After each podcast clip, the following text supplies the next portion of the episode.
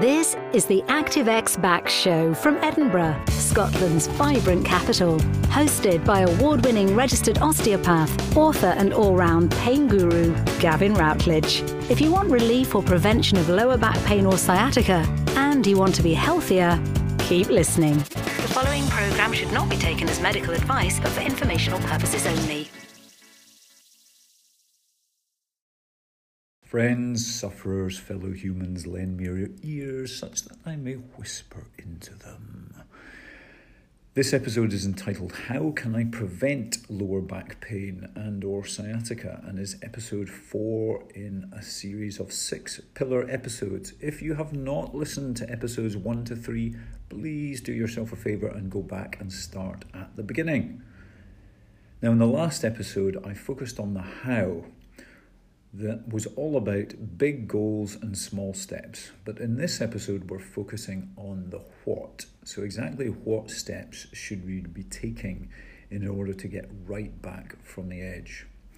Well, I have an acronym for you. I love a good acronym. And so the acronym is Get Back from the Messy Edge. Now, I've got a little bit of artistic license with my use of letters here, but here goes. So, messy, the M stands for moving. Then we have eating, sleeping, and here's the messy bit psycho socializing. Now, I know that psycho starts with a P, but for the purposes of our acronym, it's going to start with an S because the P is silent after all. And we're going to tack in the second letter the Y. So get back from the messy edge. Okay, here's the detail. What is the relevance of moving? Well, you can probably imagine moving is exceptionally relevant when it comes to lower back pain and sciatica. It is very, very commonly the trigger. So, the last thing that pushes you off the edge of that cliff is often a movement. People say, All I was doing was bending over to do this or that, lifting the shopping out of the car, whatever it may be. So, movement is very often a trigger, but it's also one of the factors that pushes you towards that edge in the first place. And here, think in terms of loading. So, the amount of load that you put through your lower back, not just on a one off effort, which is often the thing that knocks you off the cliff, but cumulatively. So we know that cumulative load, uh, sorry to use technical terms, but there we have it. It's out now, I've said it. Cumulative load, so things that you do on a repetitive basis, build up over weeks, months, years to push you closer to the edge. And one of the most common of these is sitting. Now, you might say sitting isn't a movement, it's a posture, and you'd be right. So I'm extending the M of moving to all things related to how you use your body. So it's not just about the moving bit, it's also about static postures. So, sitting is something you do for long periods, it's sustained, and that puts a constant load on your lower back. And you do it repeatedly, or at least many people do. So, you'll sit for long periods and you'll sit Monday to Friday, perhaps but not just in your office work if you're an office worker, but also you know on your sofa, on the bus, on the tram, on the tube, wherever it may be. So sitting is very common. In fact, in our practice, um, the latest stat is it's I think seventy four percent of our lower back pain and sciatica sufferers say they are worse on getting up from sitting than they are when they first sit down. So that tells me that the loading related to sitting is a factor. So it might not be sitting for you, it might be standing, it might be bending over a cot, it might be the way you run around a 400 meter track, but movement is a big factor when it comes to pushing you closer to that edge of the cliff. So, our work in the clinic, one of the things we focus on is teaching you how to move well, how to have good movement hygiene, teaching you good postural alignment, and so on. Now, there are those in the scientific community who'll be jumping up and down now saying, but there's no evidence that sitting causes lower back pain or that posture is related to lower back pain. Don't worry, I have read the literature, I'm fully aware of those reviews. However, uh, my argument and that of many researchers is that the problem with uh, that kind of review literature is that you are pulling a huge number of very diverse um, lower back problems and, and just calling them lower back problems. There's been no attempt to differentiate between one type of back problem and another. So, uh, I'm not going to dive into the technicalities of the perils of research, but take it from me, clinical practitioner for nearly 30 years, lots of people are made worse and their back problem is maintained and predisposed to by the way they move and the postures they adopt. So there we have moving. Second one is eating. Now that might be a surprise to you, but in under eating, I really am meaning anything that you put in your mouth. Um, and that includes cigarettes. Now I know you don't eat cigarettes, but you do put them in your mouth. Um, and so there is lots of evidence that people who smoke suffer more lower back pain. Ah, shame. Um, so, not just smoking, so drinking and eating, all of these things that you put into your mouth can have an impact, push you closer to the edge. How is that, you ask? So, a number of foods are what we call pro inflammatory, so they increase your risk of inflammation. Um, and of course, a number of foods and drinks lead to weight gain, and weight gain is a factor for lower back pain. So, particularly if you have a very large belly, that puts a sustained load of a particular type on your lower back and makes it very difficult for it to recover. So, what you put in your mouth is a risk factor for lower back pain, pushing you closer to the edge. Third one, sleeping. Now, I don't just mean the position that you're in, but actually, loss of sleep, lack of sleep, is a risk factor for pain, uh, including lower back pain. How does that work? Well, there, there may be an element of you know not being physically comfortable in bed, not being able to get into positions that ease your back. But when we dive a little bit deeper into the physiology of sleep, we know that getting insufficient sleep increases the alarm in your nervous system and your immune system. Things start to go wrong. And if you go back to previous episodes, in fact, no, I, I haven't covered that. Ah, I haven't covered that. It's coming in the next episode, more about which later. But stresses, uh, which include lack of sleep, can have a huge bearing on your experience of pain. Finally, the, the SY one, the psychosocializing. I'm going to get technical again here. So, the strongest predictor of becoming a long term sufferer of lower back pain and sciatica, the strongest ones are what we call psychosocial.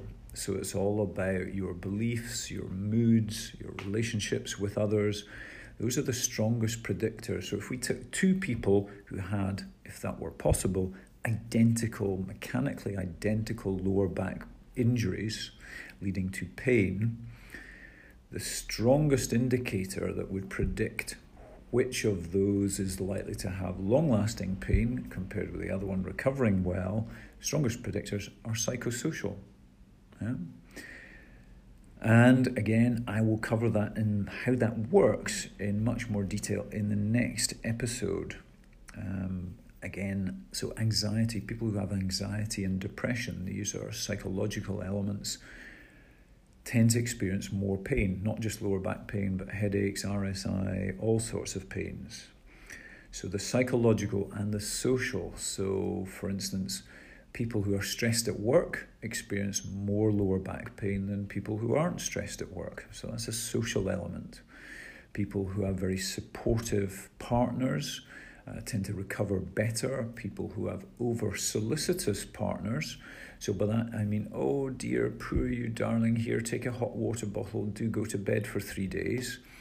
So, those people don't recover as well and are more likely to experience long term pain. Interestingly, at the other end of the spectrum, if your partner is someone who says, ah, pff, you'll be fine, and just ignores you or disregards your pain, again, you tend to experience longer lasting pain. Oh, the perils of relationships. So, what you want is a very understanding partner who acknowledges your pain but encourages you, helps you with your goal setting, helps you to achieve those goals, and so on. So, the psychosocializing element is very important, uh, perhaps the most important in, in many people. So, there we have it. Uh, these are the steps that you should be focusing on the moving well, the eating, i.e., um, being careful what you put into your mouth, the sleeping well, and the psychosocializing well. There will be much more on these individual elements in future episodes of the podcast. And I mentioned the next episode. So, in the next episode, I'll be talking about the title of it is Why Does My Lower Back Hurt So Much? In which I will be telling you a story of being stung by a wasp. Uh, you might wonder what the two have in common.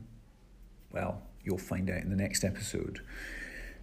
Finally, to close on this, I want to tie all of this um, messy edge stuff together with a story. And this is a story of a lady I met yesterday. We'll call her, what should we call her? Mrs. Yamaguchi, because that isn't her name and it just popped into my head. Goodness knows why.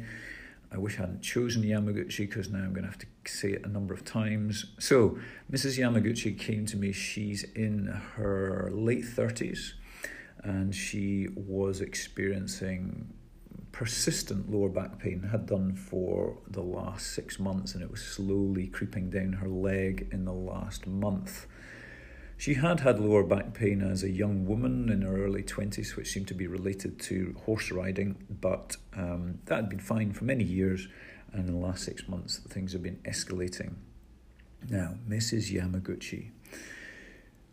Moving. So, Mrs. Yamaguchi had two young children. Uh, I think the younger one was roughly six months old. Aha you're putting two and two together here.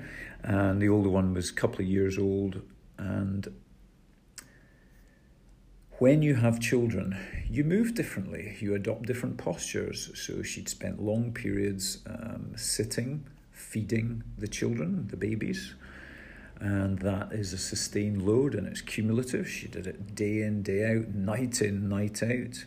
Um, that meant also that she didn't have as much time for a healthy movement, so she was physically less active in a formal sense. You know, she, as a younger woman, had done a lot of physical activity, but since becoming a mum, there was very little time for that. So her moving was compromised. This is a risk factor.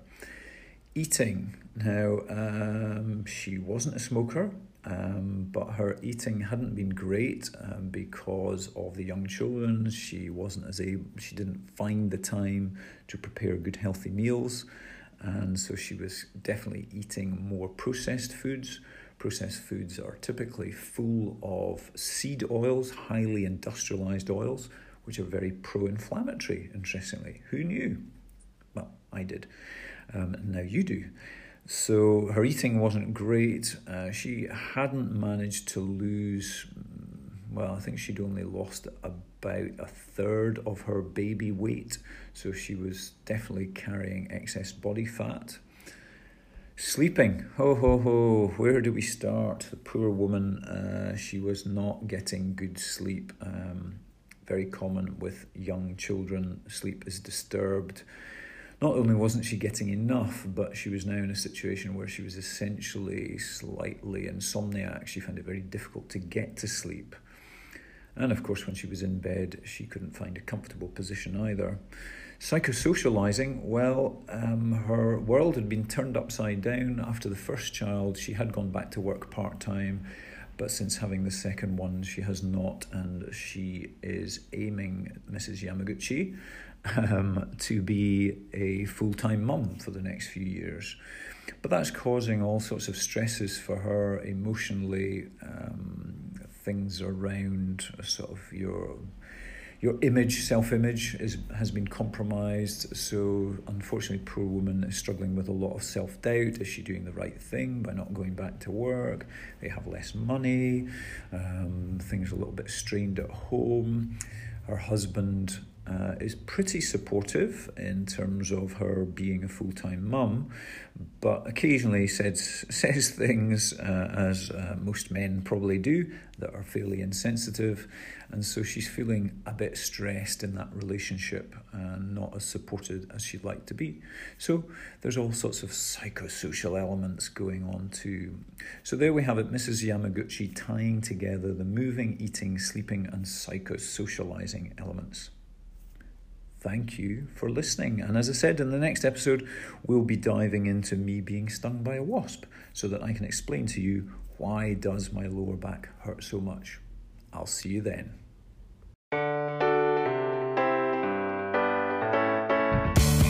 Thanks for listening to the ActiveX Backs show.